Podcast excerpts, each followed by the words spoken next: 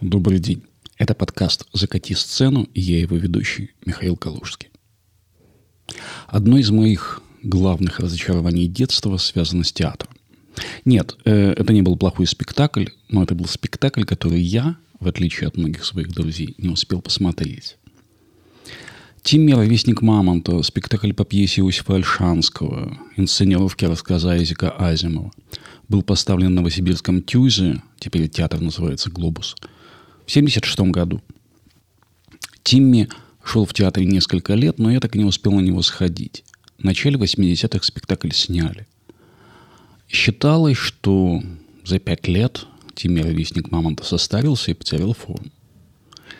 Другая версия, ее передавали шепотом в курилках и на кухнях, заключалась в том, что спектакль сняли, поскольку автор музыки к этой постановке, композитор Лев Богуславский, эмигрировал в Израиль. Кажется, это похоже на то, что происходит в Российском театре сегодня, не правда ли? Но похоже, не более того. Легкие аналогии обманчивы, так что не дадим себя запутать. В современном российском театре спектакль, если он дает кассу, останется в репертуаре. Только руководство театра во избежание возможных проблем не будет указывать имя режиссера или драматурга. Вот, например, в Московском художественном театре имени Чехова уже 19 лет с большим успехом идет спектакль по пьесе Александра Островского «Лес». Но только ни в программке спектакля, ни на сайте театра вы не увидите имя режиссера, потому что этого режиссера зовут Кирилл Серебренников. Упоминать Серебренникова руководство театра боится, но спектакль популярный и снимать его невыгодно. Так что при некоторой схожести внешних проявлений советская и постсоветская цензура – это две разные системы. Да, вот э, тот самый момент, когда нужно сказать о самом определении того, что мы называем цензурой. Есть разные подходы. Условно широкий предполагает, что свободу слова могут ограничивать самые разные игроки или общественные институты, обладающие любой властью – политической, экономической, символической. Я использую более узкую трактовку, согласно которой цензуру осуществляет только государство. И такой подход, мне кажется, более адекватным предметом нашего разговора, потому что за все время существования профессионального театра на русском языке его ограничивало, отменяло, запрещало именно государство. Право на насилие в России всегда, ну, за исключением нескольких очень коротких отрезков истории, принадлежало только государству. Но государство многолико, и в этом, кстати, одно из коренных отличий между советской и современной российской системами цензуры. Советская – жесткая, предельно централизованная, немного неповоротливая, с довольно понятными правилами и известными проводниками цензурной политики. Для книгоиздания и масс-медиа это был главлит, то есть структура, которая возникла в 1922 году, э, и тогда она называлась Главное управление по делам литературы и издательств при Народном комиссариате просвещения. Примерно последние 25 лет существования Советского Союза главлит полностью назывался Главное управление по охране государственных тайн в печати при Совете министров СССР. А за театральную цензуру, кроме того, отвечало Министерство культуры. Так было в советские времена.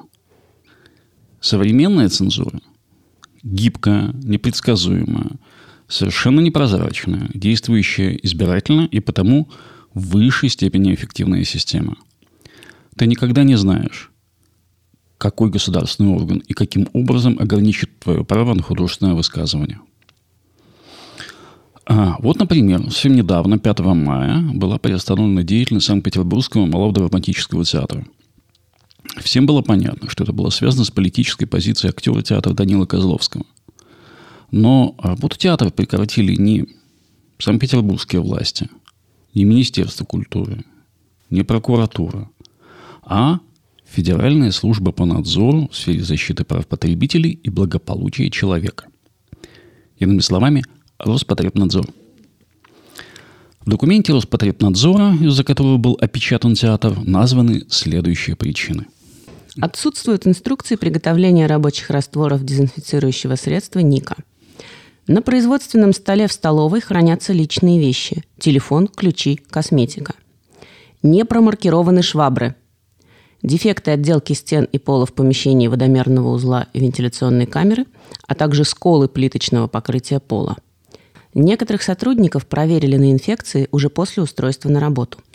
Несоблюдение вышеперечисленных требований создает угрозу жизни и здоровью населения, а именно может вызвать распространение массовых инфекционных заболеваний.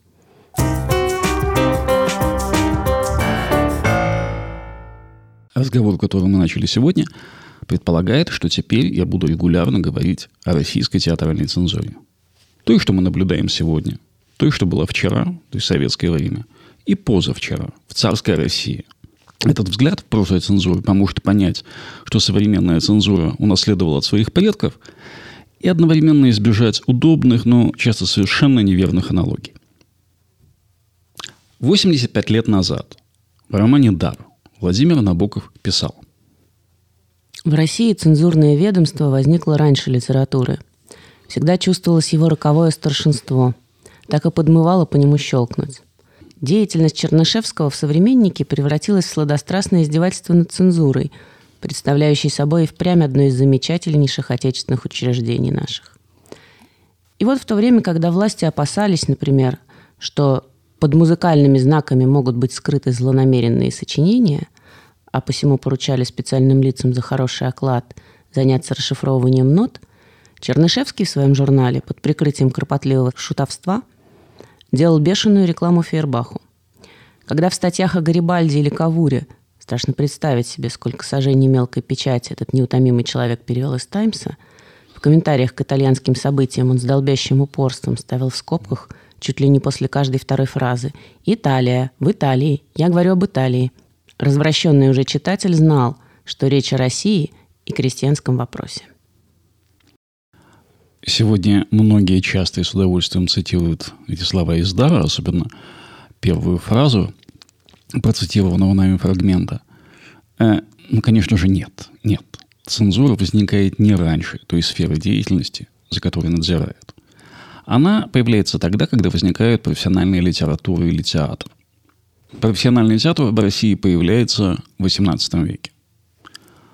Государственные театры были учреждены по указу императрицы Елизаветы. Ну, поэтому мы отмечаем а, начало русского театра как 30 августа 1756 года.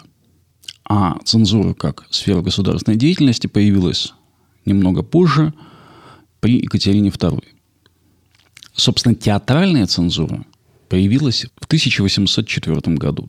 А позже, в середине XIX века, театральная цензура стала двуступенчатой. Что это значит? Прежде до 1828 а любое произведение, предназначенное для театра, подвергалось общей цензуре. Ну, независимо от того, предназначена была пьеса для публикации или для постановки на сцене. А, такая пьеса один раз должна была пройти процедуру допуска в Министерстве просвещения. И в дальнейшем ни при постановках, ни при издании в печатном виде никаких дополнительных проверок не требовалось. А вот после 1828 года, даже если пьеса уже была опубликована или поставлена, требовалось новое разрешение департамента, который назывался «Цензорская экспедиция». И в то время на цензуру возлагалось разрешение к постановке не только драматических произведений, но и оперных и балетных либретто, текстов ко всем музыкальным произведениям, цирковым и балаганным представлениям театральным рецензиям. А также строгому досмотру подвергали все театральные афиши, дабы, цитирую, названия пьес, отдельных актов и картин не были произвольно дополняемы и изменяемы. Кстати, именно тогда, с этой реформой в 1828 году, театральную цензуру передали в руки императорской секретной службы третьего отделения собственного величества канцелярии. И это продолжалось вплоть до 1865 года. А, собственно, из-за этой системы двуступенчатой цензуры мы еще со школьных времен помним судьбу всех важных для российского театра, для российской литературы хрестоматийных пьес. «Горе от ума», опубликована в 1824 поставлена в 1831 Борис Годунов написан в 1830 поставлен только через 40 лет после этого, в 70-м. Маскарад, примерно та же самая история, написан в 1735 поставлен в 1864 Кстати, о театральной цензуре того времени говорится и в пьесе Островского «Лес». Вот фрагмент того самого «Леса» в постановке Кирилла Серебренникова. Фигляры? Нет, мы артисты. Благородные артисты. А фигляры вы. Мы уж если любим, так любим. А если не любим, так ссоримся или деремся. А если помогаем, то последним трудовым грошом. А вы только болтаете о благе общества до любви к человечеству. А кому вы помогли? Кого накормили? Кого утешили? Да вы только самих себя тешите! Самих себя забавляете. Вот вы фигляры, шуты, а не мы. Ну, когда у меня есть деньги, я кормлю на свой счет двух-трех таких же мерзавцев, как Аркашка. А родная тетка потяготилась прокормить меня два дня. О, люди, люди, порождение крокодилов. Ваши слезы вода, ваши сердца блад, ваши поцелуи кинжалы в грудь. Львы и леопарды питают детей своих. Хищные враны заботятся об птенцах. Она, она, это это, разве это любовь за любовь, если бы я мог стать гиеною, чтобы ожесточить против этого адского поколения всех кровожадных обитателей леса! Ну, позвольте! За эти слова вас можно и к ответу. Мы все свидетели. Да. Меня? Ошибаешься? Шиллер разбойники. Цензуровано! Вот, смотри, одобряется к представлению. Эх ты, злокачественный мужчина. Несчастливцев, показывая томик Шиллера, говорит о своем праве не только читать, но и публично исполнять его текст. Одобряется представлению. Мы продолжим говорить о истории современности российской театральной цензуры, а в завершение стоит сказать еще одну принципиально важную вещь.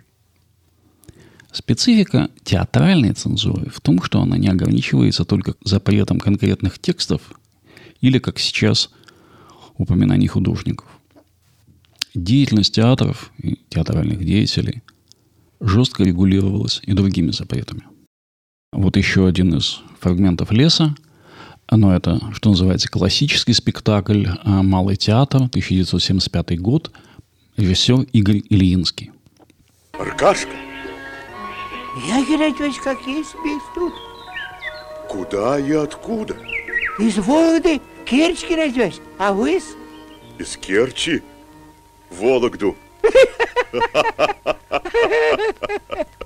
Ты пешком? на своих, Геннадьевич, а вы с Геннадьевич? В карете? Разве ты не видишь, что спрашиваешь, осел? Я так.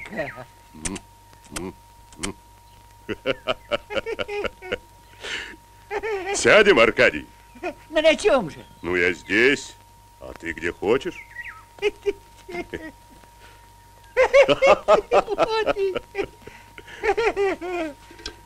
Что это у вас за ранец? А, штука отличная. Сам, братец, шил для дороги.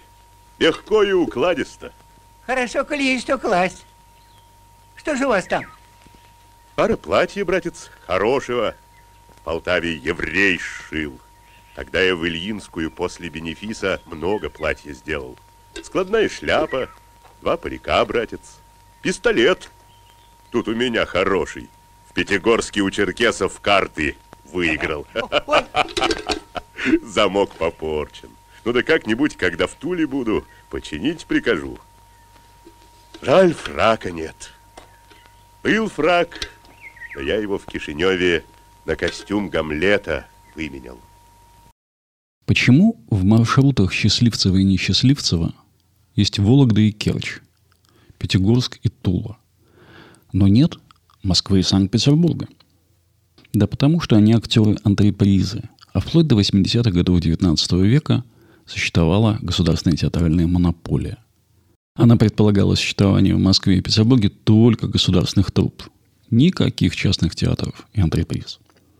Пьеса Островского написана в 1870 году, когда эти два мира, актеры государственных столичных театров и провинциальные актеры, были в значительной степени изолированы друг от друга. Этот разрыв между столицами и регионами выражался в статусе и жаловании, э, но не только. Еще, как бы мы сказали сегодня, в социальных гарантиях для столичных актеров. Но мы договорились, что мы будем стараться избегать аналогий. Мы продолжим этот разговор позже. Встретимся через неделю. С вами были подкаст «Закати сцену» и Михаил Калужский.